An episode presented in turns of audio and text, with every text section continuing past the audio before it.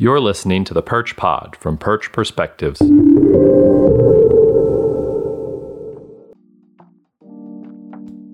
Hello, loyal Perch listeners. It's me, Jacob, and I wanted to tell you about some exciting news.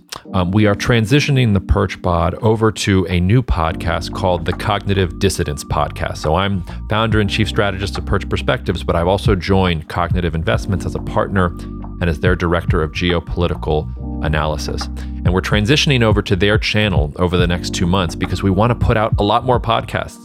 You guys love this stuff so much, you wanted more than just the every other week cadence, and we're going to do that for you. We're going to have weekly roundups um, with Rob Larity and some of these other folks who are following markets really closely. We're going to have really exclusive deep content about things like Ethiopia and Egypt and the long history of geopolitics, sort of really story uh, forward podcast. And then we're also going to have our usual conversations and back and forth. So the thing that I need you to do, it's a it's a fairly simple thing, is go over to the Cognitive Dissidents podcast and subscribe. We're still going to be posting here for the next six to eight weeks or so, uh, but in eight weeks we're going to be moving most of our posting over to Cognitive Dissidents. I wish I could just take you all and move you all all over there, uh, but I can't do that. Uh, for some reason, I can't do that, but we all get lots of spam calls and lots of spam emails and things like that. So, all you have to do to continue getting our podcast is to go to the info here and sign up for the Cognitive Dissidents podcast. You'll have plenty of reminders here over the next six to eight weeks, so we'll, we'll continue to remind you going forward. But please do that. Nothing else is changing besides giving you more of the content you love. So, joining me on the podcast today is Brian O'Toole. Brian is a non resident senior fellow with the Atlantic Council's Geoeconomic Center. He's also the senior vice president and director of sanctions and screening at Truist Financial Corporation. Uh, previously, Brian worked at the U.S. Department of the Treasury from 09 to 2017 as senior advisor to the director of the Office of Foreign Assets Control, or OFAC, uh, where he managed the implementation of all OFAC administered economic and financial sanctions programs. Um, I reached out to Brian on Twitter to come on the podcast, and he was nice enough to say yes, and I really appreciate him doing so, even though he doesn't know me from Adam. Um, I've been asked uh, about sanctions a lot over the past couple weeks, and truth be told, I'm not a sanctions expert at all. Uh, and Brian is. So I was really excited to have a chance to have Brian on and for me to ask him all those simple questions that not even I can answer. I think more about geopolitics, and a lot of times when I have guests on, I can hang with my guests. But in this particular case, Brian is a real subject matter expert, and I think he dropped some really great insights. I certainly learned a lot from this conversation, and I hope you will as well. So without any further ado, you know where to check us out online or to write to us with your feelings about the podcast. Take care. We will see you out there. Uh, Brian, thanks for accepting a random reach out from a dude on Twitter to come on this podcast. I appreciate yeah. it. No, I, you, you engaged in a, uh, a reasonable discussion of, of issues and on a platform that's notoriously unreasonable in those discussions. So it seemed a, a pretty safe yes to say on my part. Well, I appreciate that. And I also, you mentioned that you were banging your head on your desk from whatever previous meeting you came to. So hopefully this podcast will feel, um, I don't know, restorative in some possible way. Is that much more enjoyable than what I've been dealing with the rest of the day? Yes. uh, we should also note we're recording on April 13th. Things are changing so much with sanctions day by day that even if we get this out on Monday, like we're hoping some things might change. So, you know, this is current as of April 13th, listeners. So we appreciate your your patience and generosity. So, Brian, in some ways, I, I have a list of questions and I don't know where to start.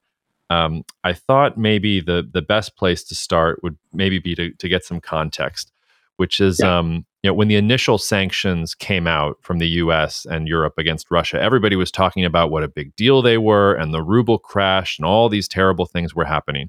And as we sit here, like six weeks later, the ruble is apparently back sanctions are still on, but it's almost like we've become normalized to them or anesthetized to them. I'm not sure. So I wanted to start with just where was that first salvo of sanctions? what was so special about them? Did it really break some kind of precedent? Was it really as serious as everyone was making it out to be, or was it more kind of superficially serious? But obviously, the Russians have been able to get out from underneath the worst implications of it it is incredibly serious, and the Russians have managed to pull the ruble back to the low 80s instead of low 70s, where it was below or before the crisis, um, and down from the, the the figures are a little off because you know some people got quoted at 155, 159, but stabilized somewhere in the 110, one teens. Um, they're back down in the low 80s from smoke and mirrors. They raised interest rates to 20%. They've since dropped it to 17.5%. They imposed capital controls, right? You know, like classic collapsing economy capital controls.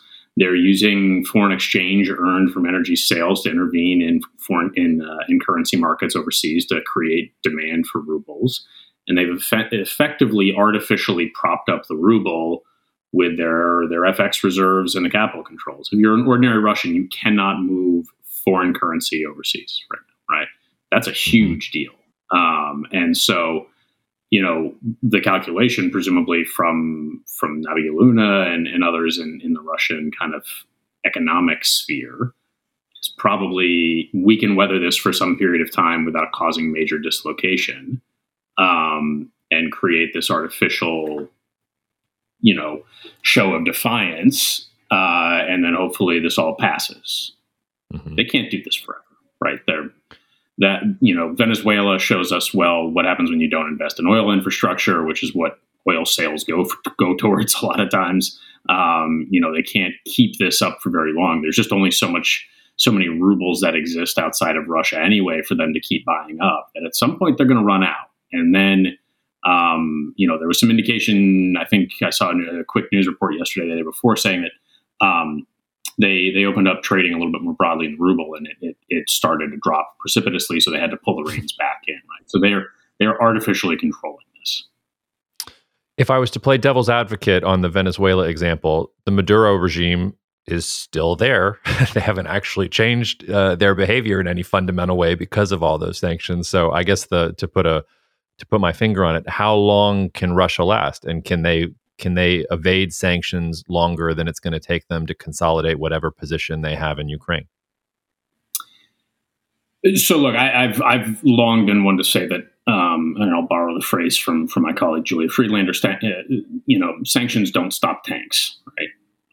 Um, and I think I think that's true. Sanctions work slower than the military. They can have an effect, right? You know, there's there's been some scattered reporting about um, you know, impeded supply chains, things of that nature. Um, and so they, they can certainly help kind of around the margins, but fundamentally, what's stopping the Russian tanks of the Ukrainian people, the weapons the West is providing, and kind of that whole policy. So sanctions can work alongside those things to have an impact on, on the military side. The Venezuela example was more of one about not not reinvesting your profits in your infrastructure for oil, right? Venezuela mm-hmm. famously has basically strip mined um, their their oil revenues for corruption purposes to keep the Maduro regime and prior to that the Chavez regime afloat. And their their oil production has dropped accordingly. Right, it was a huge oil producer that's sitting on probably the largest reserves, proven reserves on the planet, um, as I understand it, are pretty close to it. Um, but they don't pump anything near what anybody else pumps because they simply can't get it out of the ground. They haven't invested for years. They have this dilapidated infrastructure um, and it's a huge problem. And that that was kind of the parallel I was drawing. You know, to to the broader point though about well, Venezuela is still there, Iran's still there, North Korea is still there. Um, I, my my kind of retort to that is is Russia going to tolerate being in those places? Right? Mm-hmm. You know, you can't get basic things in a lot of those jurisdictions. Um, you know, including in Iran, which is better off than either of the other two. Um, you know, Venezuela and North Korea constantly suffer from sh- food shortages, medicine shortages, regardless of the fact that sanctions allow those things to go in. And you know the the social compact, as it were, that Vladimir Putin established with the Russian people, and in my view, and this is all informal, of course, you know, it's not like anything formal, but like the, the essential deal with Putin in the mid 2000s was him saying to the Russian people, look, I'm going to roll back some of your freedoms, but you're not waiting in line for bread anymore the way you did under Yeltsin. So be quiet and, and deal with it. Um, so rising tide lifts all boats. Russia rode, a huge commodities boom to increased wealth. There was a middle class of sorts that was created. There was the ultra wealthy that everybody knows about. Um, right, things things got better for Russians for a long time since 2014, things have gotten worse for Russians. Um, and now they're getting a lot worse, a lot faster. Um, and at some point, that's going to come back to bite them, right? You know, the people like to think that these governments are monoliths, are, are adversaries. Um, you know, both from the Western perspective, but it's a common mistake everybody makes in international relations. That not like at, at some point this stuff is going to come back to bite Putin, um, and the Russian people living as the Venezuelan people do or as the North Korean people do is is is probably even too much for the the kind of um, legendary uh, kind of patience of the Russian people, but like ability to endure of the Russian people would be my way would frame Yeah, that's a nice way of of euphemizing their ability to tolerate suffering. Um, I, so there, there's another there. it, I'm convinced that has that's like 80 percent of it is like it's so freaking cold in Russia that they can put up with terrible government.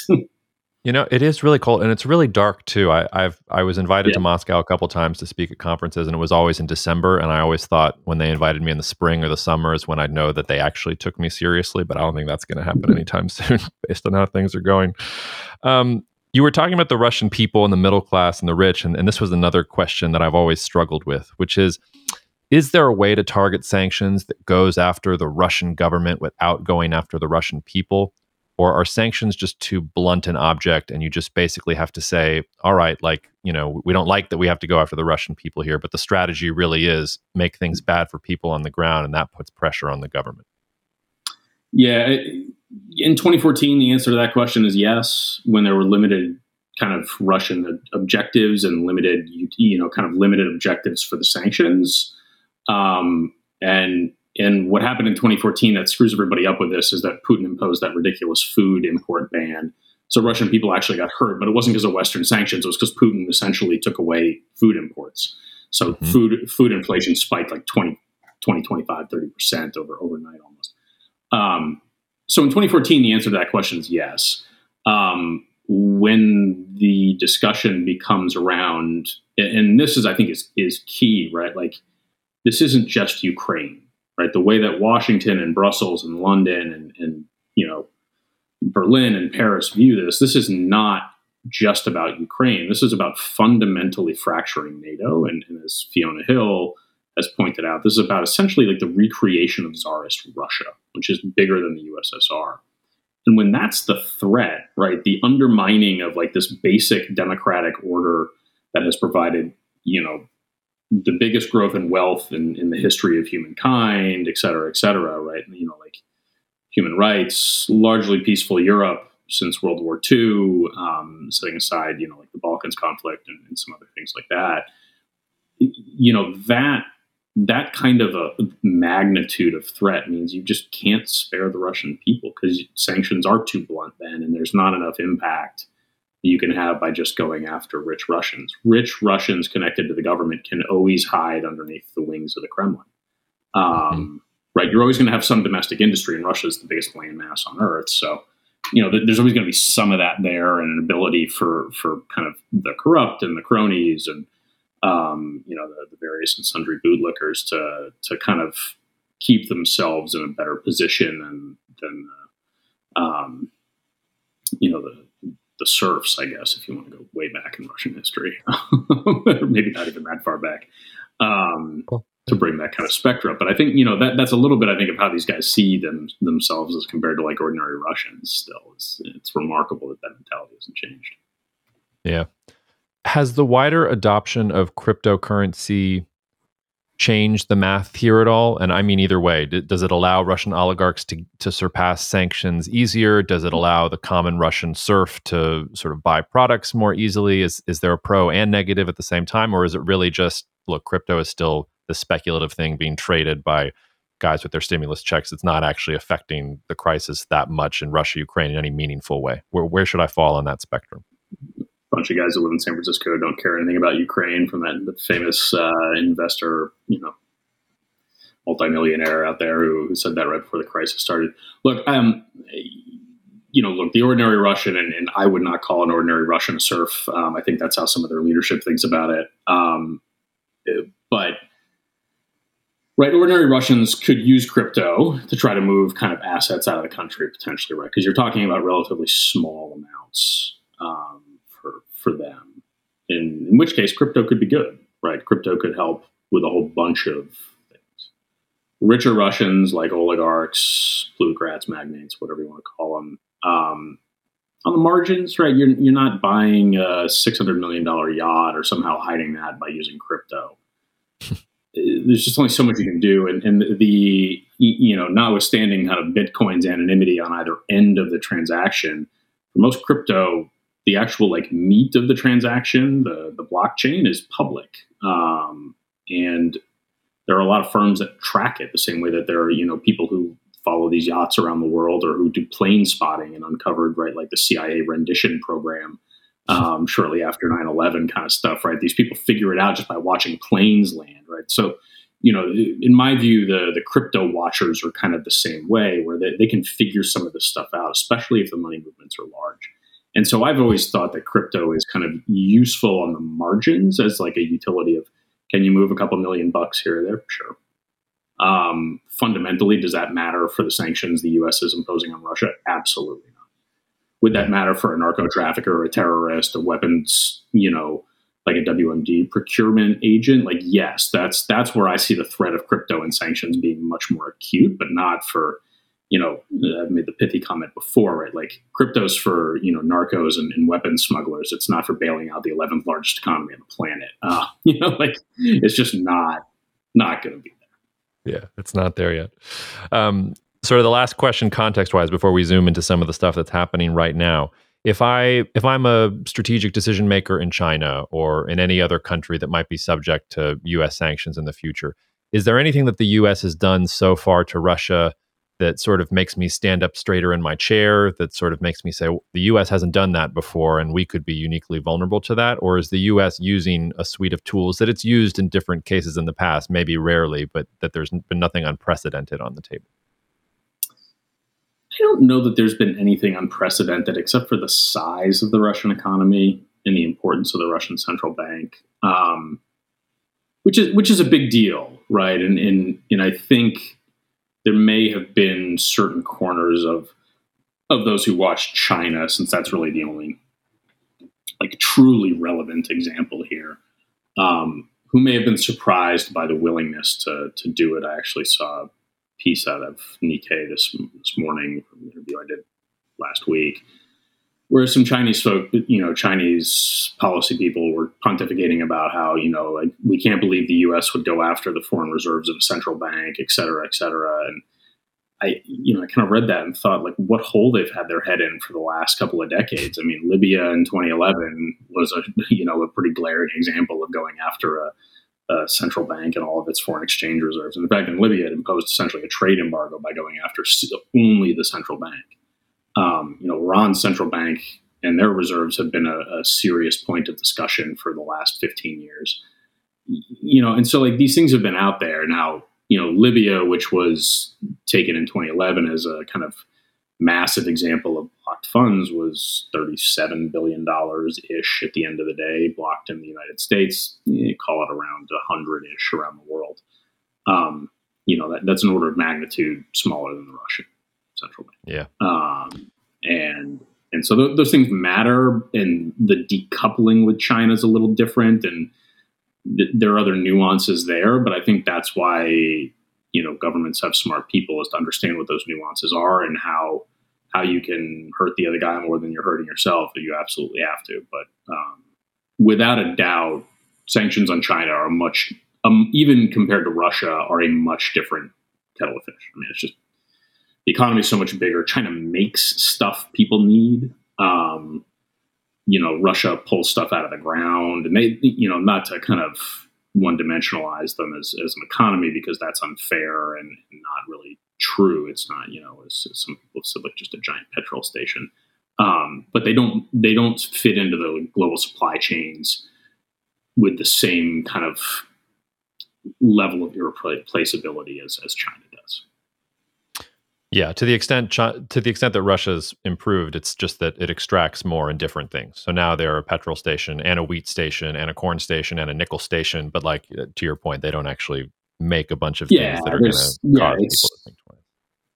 Yeah, you've got scarce resources, but China, right, is like an integral part of the supply chain for a whole bunch of stuff that people rely on, like absolutely for day to day. Um, that that like decoupling has started to happen, right? Of course, as, as you know, I'm sure. Um, but it's slow, it's painful, and and you know it's um, the idea of having to do it as quickly as has been done with Russia is is you know look you it might end up there if they flatten Taiwan and, and decide to march on over there, float on over there, I guess. But um, you know, that's that's also a big scary problem. You know, beyond yeah, well, even potentially what the Russians are doing right now. Yeah, I, I don't think it's going to happen. But we'll we'll come back to China in just a little bit. I I um to kind of move it uh, to a different place. Um, and you you wrote an excellent article that we're going to link to in the description of the podcast about um, and this was back in March, about additional things the U.S. could do. I wanted to ask you so, what else can the U.S. and Europe do sanction wise? I mean, obviously, oil and natural gas is on the table, and we're going to talk just mm-hmm. about kind of energy after after this. But um, are there things that the U.S. can still do? Has the U.S. pulled any of its punches, or has the U.S. basically done everything it can do, um, short of getting the Europeans to sanction oil and natural gas? The U.S. has done quite a lot, right? It's it's taken out the biggest banks, um, most part. It, has gone after the central bank, um, but there are still a whole bunch of kind of big important companies that could be sanctioned, and some of them have been sanctioned by the UK or EU. And you know, it, it seems to me like job one for for the White House and, and those who are planning this stuff out is probably like equalizing sanctions. Somehow the U.S. is like a little bit behind some of the others. Hmm. Um, discounting Sberbank, which hasn't been done to the same, which hasn't been sanctioned to the same degree across the pond, but um, you know, like the U.S. hasn't done Sovcomflot, the U.S. hasn't done Sogaz, the the large state-owned insurance company that was actually it's linked to the Rotenberg brothers. Um, you know, it's there. Are, there's a whole swath of Russian industry that could be gone after. There's a whole swath of banks that still remain. Most of the big fish are gone, but Gazprom Bank is still out there. The UK has sanctioned Gazprom Bank, and there's a whole bunch of complications with with that one, of course. But there's that, um, and then oil and gas, right? Is is the big the big like ticket item that remains before you impose essentially a full financial embargo, um, mm-hmm. which is I think kind of the last big step, and a lot of a lot of what happens after that is what you see with Iran and North Korea and, and, others, just like cleaning up, right? So you've, you've sanctioned the big stuff, and now you've got to go after all the little like evasion networks and getting. The way I always think about it is like a continuum of like a zero to one hundred percent of the impact sanctions can have, and even Iran is at say ninety five. Um, you know, somewhere in that like ninety two to ninety five ish percent range but like going from 95 to 100 is really, really hard because you got to play whack a mole, right? It's just mm-hmm. that's the game you play constantly because it's easy to set up front companies. Um, North Korea is a good demonstration of this because it's when China pays attention, North Korea goes from like 92 to 97 on that on that meter 98, and that that tends to actually force them to to try to take things a little more seriously um, in terms of negotiations and stuff. And you know, the Trump administration actually got there. They got they got to Singapore and then everything went to hell from there. But you know, like not notwithstanding President Trump having a photo op with his his buddy Kim, um, and, and all of the insanity of that, like the people working in his administration, um, including you know U.S. UN up in New York, did a fabulous job of actually getting the Russians and the Chinese to pay attention and care about it. That's hard to do. Where um so if if Iran is a 92 or a 95, where is Russia on your on your scale right now? I have trouble pushing Russia past like 75 without oil and gas going down. Um, you know, I think that's a big chunk, right? That takes you up to like up to close to. I mean, if they did oil and gas, that probably, you know, I, I, would say Russia's probably in the like 65 to 70 range. Um, and if you do oil and gas, it goes from say 65 to like 85. Um, mm-hmm. Since that's so much of their external receivables that that if you've done oil and gas entirely, it almost it, there's other stuff you can do, but it's like small potatoes compared to it, um, including the full financial embargo, which is a big deal and cuts off a bigger swath, you know, a bigger kind of group of things. But it, you know, the impact is is not as kind of directly felt in the Kremlin because there's just you know oil and gas is so much of their their foreign you know earnings. Yeah. Do you think that the Europeans are going to do oil and gas? This is probably the question I get the most, and I have said no. I don't think they're going to do it, um, but I, I wonder if you agree or if you see it differently. There have been a number of ideas floated about setting up um, setting up an Iran style significantly reducing construct where where they would significantly reduce imports and earnings or payments for those for those commodities would go into essentially blocked accounts overseas. It could be used for like approved bilateral trade, like textile trade or something like that. Um, and then I've seen a preponderance of just absolutely baffling references to just set up oil for food program for for Russia, as if people forget what happened in the 90s with oil for food and, and what a flaming wreckage of a policy that was. Um, it's just like the the short term memory people have is just remarkable sometimes. Um, just go read the report. Um, you know, so like there, there's some like steps you could take along the way to to get there without having to go full full scale, which I think is probably more likely than a you know going cold turkey. Um, but I also didn't think the central bank would be sanctioned in the first like ten days of the war, and it was. And so you know, like these things can happen quickly. Um, and and you know, honestly, the the thing that I've always and, and you know we you made the disclaimer at the top of this that we're filming, you know, taping this on the 13th and it will come out several days later. Um, right? We don't have any fidelity on whether a chemical weapon was used in Mariupol, right? Um, if Zelensky is assassinated, what what's the reaction, right? If they if they suddenly go and carpet bomb Kiev or something, you know, like you could conceive of a parade of horribles that are well within the realm of of the tactics Putin and this new commanding general have used in Syria for the last uh, 11 years, which is super depressing to, to even think about. Um, you know, and, and, those things provoking a response that says, all right, that's enough. We just, you know, we don't care about the hit um, to, to, you know, the European economy, the world economy. Like, we need to not have World War III. Um, yeah, I, am glad you said that because, and I, I worry that this is a failure of my own imagination, but can it really get that much worse? I mean, like let's say like i mean the scenario like let's say russia goes for transnistria and moldova or let's say they they get to assassinate zelensky even like a chemical weapons attack which doesn't make any sense to me militarily. It, it literally achieves no objectives.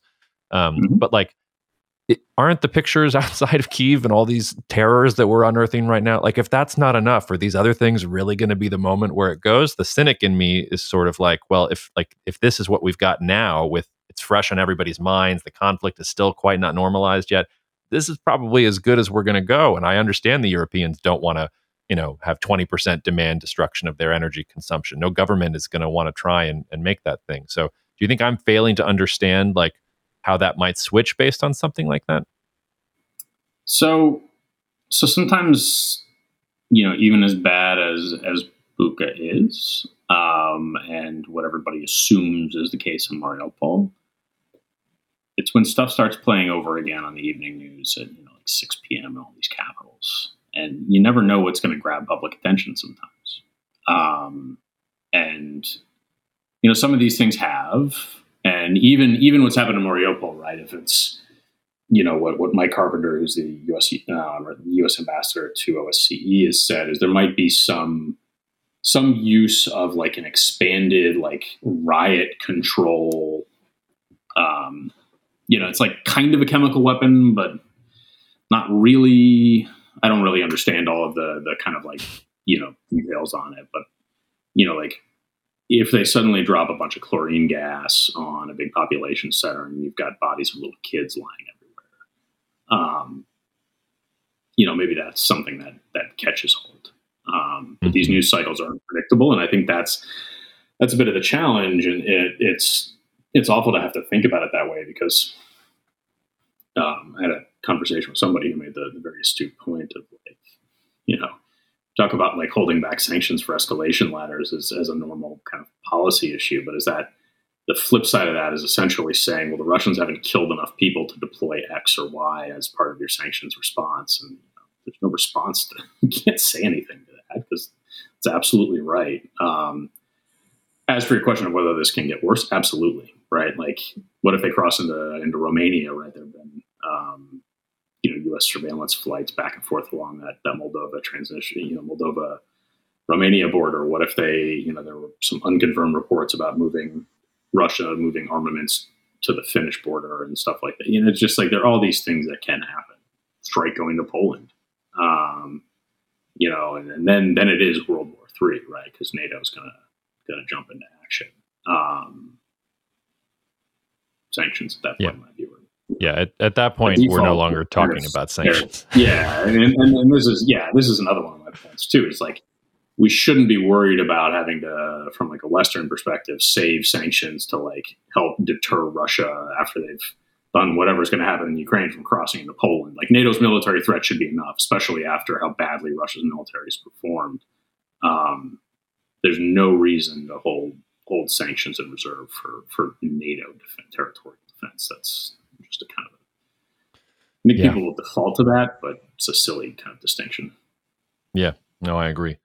Um, if we zoom out a little bit, um, I wanted to talk a little bit about secondary sanctions too, because as you kind of alluded to, sanctions really become powerful when you get everybody on the same team and you can force multiply one country's actions. The US is very powerful, but even the US by itself cannot do a lot of things here.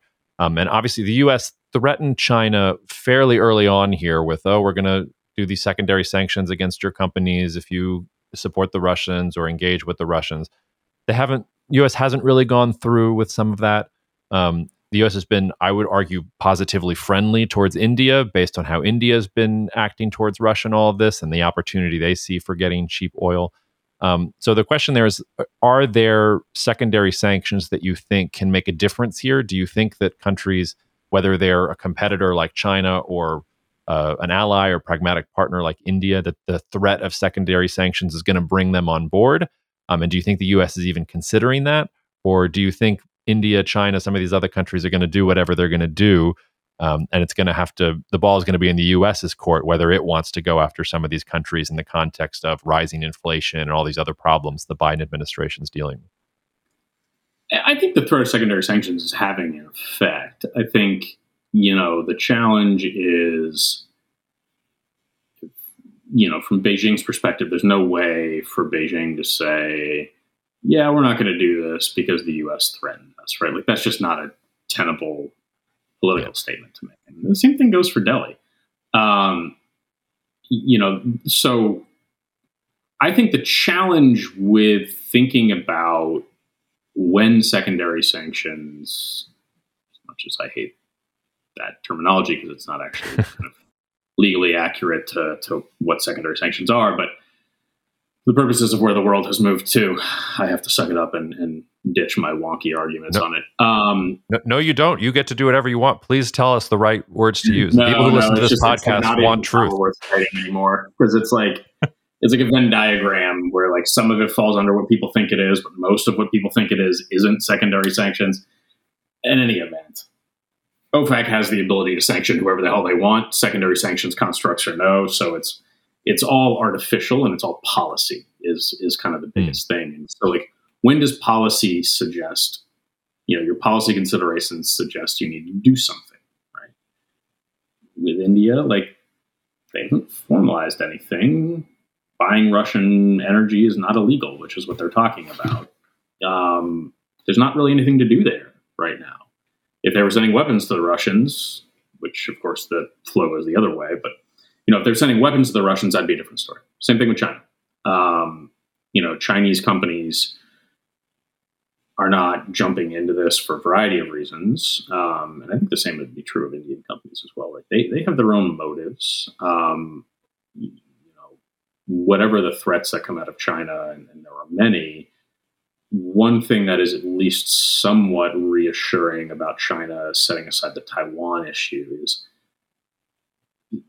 their self interest is a little bit easier sometimes to calculate because they do stick to dollars and cents more than the Russians do. Mm-hmm. Um, there, there is more there's more, frankly, uh, my, my take on this, there's more accountability in China to the people of China, in Beijing, at least to the people of China, than there is from the Kremlin to, to the people of Russia. Um, sliding scales, of course, but you know, it's I think China pays attention more and, and does more to, to kind of um, help the people of China than than Putin's regime does. Um, so you can calculate some of the Chinese response based on China's not just going to bail Russia out for the sake of bailing them out. That's not in China's interests. Their companies are going to lose a ton of money. Russia's a sinking ship. Why throw good money after bad? Um, I think those are there. They, of course, will take some pot shots. We've signed a, an agreement, quote unquote. Um, agreement may not turn into anything, right? We heard a lot in 2014 about Russia pivoting to China and how that was going to like insulate them from U.S. sanctions, et cetera, et cetera. Nothing ever happened. The Chinese didn't want what the Russians were selling. Um, you know, even even the gas pipeline they supposedly agreed to build but never got built right? There are all of these like, you know, exploratory agreements and stuff that could get signed. But at the end of the day, you're making a choice about sanctioning, especially in China, a very large institution, or potentially in India, you know, a strategically important company for for a kind of country we we hope to keep a little bit on the straight and narrow, given their their their issues both east and west. Um, I think you have to have really concrete stuff to go on. And right now, there's just a, there's so much speculation, but very little, um, very little fire behind all the smoke everybody is supposedly seeing the need to impose secondary mm-hmm. sanctions. Is my my feel for it is there's not enough there for the the White House to be taking action. So that's kind of where where my head is on it. I, I just I think there has to be something something significant, something obvious, something big for them to do anything. And I haven't seen anything like that. Do you think it was mostly an empty threat then? Or because I mean, it's not good if the White House is no, making empty I, threats. I don't think too. so because you know I, I, think some of the gold threats were were actually the big ones. You gold traders in China, hmm. um, you know, if you're if you're you know if you engage in in in trading Russia's you know gold reserves and then converting them to dollars to give to the Russians, we're coming after you. Um, and you know, I, th- I think I think those threats are, you know, they don't have to be. They don't always have to be explicit threats, but you know, remind you that if you conduct this transaction and it comes to the United States, you are liable, right? Um, the Department of Justice will go after you. OFAC will go after you. You will be out of business. Period. Um, you know things like that make a difference and then there's strategic discussions with the chinese about you know frankly if, if you're ambassador burns if i were ambassador burns over in beijing the discussions i would be having with the chinese would be probably less about and you know it probably includes some but less about the specific threats to china and more about these are all of the 700 reasons why helping russia would be a really bad idea for you um, mm-hmm. And you know, there's a whole bunch of you're, you're going to lose money. You can't afford to lose that money. You've got to bail out all these real estate companies that have overinvested and don't have any any um, anybody to, to you know buy the apartments. And you're sitting on a you know they're they're sitting on like a landmine of a real estate bubble, right? As they have been for for a long time. And so they just they don't have as much room for error as I think people assume the Chinese do. Um, the Chinese certainly don't have as much economic room for error as the U.S. does. Yeah, and and I mean, I think you were you were talking about the social contract with Russia. I mean, I think for the Russians, it was really Putin brought stability. For the Chinese, it's like it's still we need prosperity here before we're going to allow kind of the stability argument to take root. And I, my sense is that's where the Chinese government is at. Um, but like you said, I mean, I've had to eat my my own fair share of humble pie because a lot of things have happened in the last eight weeks that I didn't expect. So I guess everything's a little bit up for grabs. Yeah, so somebody pointed out to me a number of years ago, and I have no idea if this stat is still the case, but they, you know, they said, like, look, China's got 30 million college graduates who need jobs every single year. Um, and like they care about that kind of because they have to. Um, there's so many of them. Um, you know, and so like they, they just they are more answerable. And you know, look, the idea of like prosperity is is a little different, especially compared to coast to inland and all that kind of stuff. But like it still matters there in a way it doesn't matter in Russia for for at least the governments. Yeah, for sure. Um, Brian, before I let you go, because I know you're busy and probably have a bunch of things to do, um, I just wanted to close with sort of the last question. We've already kind of danced around it, but I thought I would ask directly, which is do sanctions even work? I mean, there was that Peterson Institute paper a couple years ago that was like, oh, it's only 16% of the time does the US get what it wants out of it. And in some ways, that's like kind of a, you know, I, I don't know how you come up with that figure. 85% of all statistics are made up. But I will say it does feel to me, at least from, from a subjective point of view, that when the US has a problem, sanctions. Like Xinjiang, Uyghurs, sanctions. North Korea, nuclear weapons, sanctions. Iran, sanctions. Venezuela, sanctions. Cuba, sanctions. Like, and like there are all these problems that don't actually get resolved and i think some of that yeah. is just because you know there's sanctions and then there's actual total policy and just uh, like i think a lot of times the us mistakes sanctions for policy when sanctions are really yes. just a tool but as somebody who thinks about sanctions all the time um, is the biden administration using sanctions well has any government in the last you know four administration used sanctions well from your point of view how can sanctions be used to actually further us foreign policy rather than to just sort of virtue signal that we're mad about something? You're never going to get away from some of the virtue signaling, I think, just because like that's what governments do. Um, I, I, always bristle at this question a little bit because nobody ever says like, "Oh, diplomacy's failed with North Korea. We should stop talking to them." Um, right? Because like it's the same. It's the same thing, right? Sanctions are just a tool of diplomacy, and so uh, too many people try to ascribe this. I, I forget somebody did a, a survey of academics before the Russia invasion, and um, and like 87% of the academics surveyed thought that sanctions should be the tool the U.S. turns to if Russia invades Ukraine. But of course, those same 87% of academics are probably have written a bunch of papers saying, like Peterson saying it only works 16% of the time, right? So, like, where the hell do you make up that delta? Um, it, it, and it is what it is, right? Like it just policy sometimes sucks for any variety of reasons. Um, you know, people have lose attention to it. We have transitions in power where somebody's not continuing a coherent policy. The Trump administration was especially prone to slapping sanctions on it and just hoping the problem would go away. To a certain degree, the Obama administration struggled with that too, um, and and sanctions under Bush were a little bit of a different animal, just because it was it was a little they were so much more focused on terrorism issues that back then. Um, you know, I think the Biden administration is trying to do it better, and I think they are they're making some progress there. Um, is it perfect? No, of course not. Um, you know, but like it's it's all about you know measuring success is all about figuring out well what's the policy right what are sanctions designed to achieve and sanctions are always useful if you can define a, a kind of discrete objective for them. You can translate impact, right, economic impact, into some sort of political movement or you know whatever you need, um, and then grade them as part of an overall policy approach, right? You know, like you could argue, and I argue that sanctions in 2014 were meant to basically buy political and diplomatic space to get a negotiation that turned into Minsk and Minsk too, and you know looked at in that very narrow lens, sanctions succeeded. Um, that policy, of course, failed. Right, like both those those things never went anywhere, and there's a whole bunch of reasons why that's that's the case, um, including probably many that I don't even fully appreciate, having been involved in it very closely.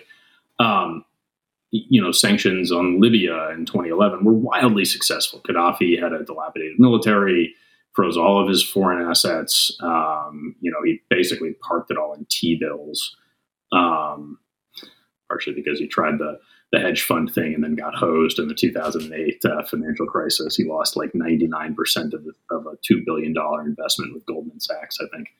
Um, and then he put it all in T bills and then it got frozen three years later um, because it was all in treasuries. Um, and you know, so like he had no money to to basically revamp his military.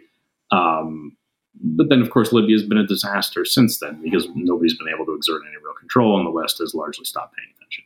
Um, so, like, it's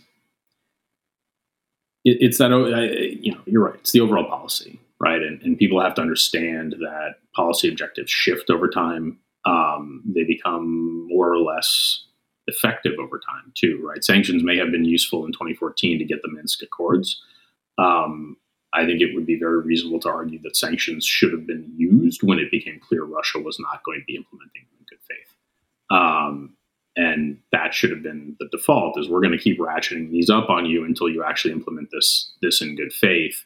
Um, and maybe that would have had more success. Um, maybe not. It's hard to argue the hypotheticals, but it's to me, it always comes back to a discussion of like, well, what's foreign policy and does foreign policy work? Um, because that's really all this is.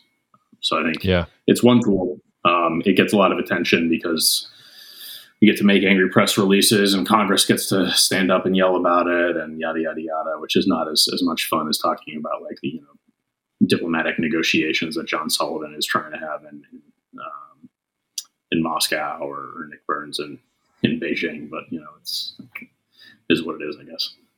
Yeah, it goes back to you know re- read the reports, not the tweets. Is uh, before I let you go, is is there an example of a time where sanctions and U.S. foreign policy you feel like like we're arm in arm that should be the one that everybody studies for how to actually use sanctions going forward? Is, is Libya the example, or is there another one where you feel like the U.S. really teed it up and did it right and it was effective that you can share with us that we should all study up on?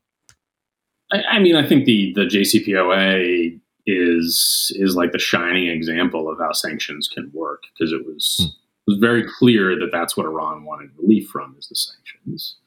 Um, and and politically, however you think about the deal, right, in terms of the trade offs, like it, you know, sanctions were used to achieve a limited objective. Nobody overblew what they could or couldn't do with respect to kind of changing the regime in Iran or you know, the 16 point plan that like Pompeo came out with that was you know tantamount to regime change, even though they wouldn't admit it. You know, eh, so like, but I think unfortunately a lot of these are snapshots, right? Like sanctions were useful in Myanmar when the junta decided that it was sick of China building dams um, and wanted a little bit more political freedom and, and economic freedom. Um, they were lifted wholesale, and of course now we're back to you know basically where we were prior to sanctions were lifted. Um, so like, you know, unfortunately, they're they're rarely ever like static. You know, I think a lot of people would probably point to the, the apartheid South Africa as mm. you know, the example when they can be useful.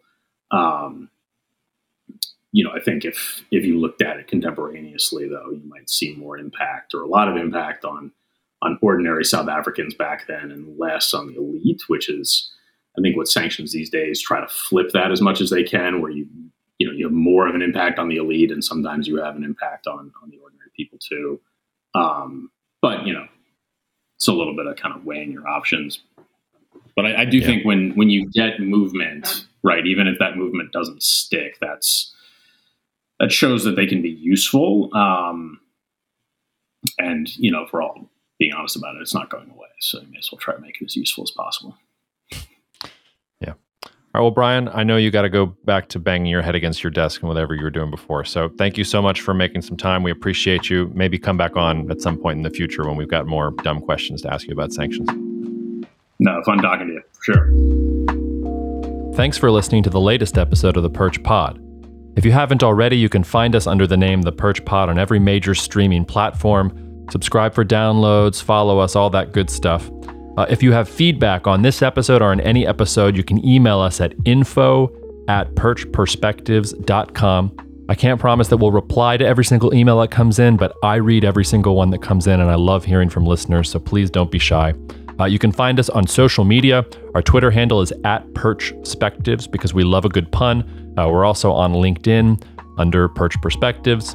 Most importantly, please check out our website. It's www.perchperspectives.com. Besides being able to find out more information about the company, the services that we provide, and even to read samples of our work, you can also sign up for our twice a week newsletter on the most important political developments in the world. It's free. All you have to do is provide your email address. And even if you don't want to do that, you can read the post for free on our blog. Thanks again for listening. Please spread the word about Perch Perspectives and the Perch Pod, and we'll see you out there.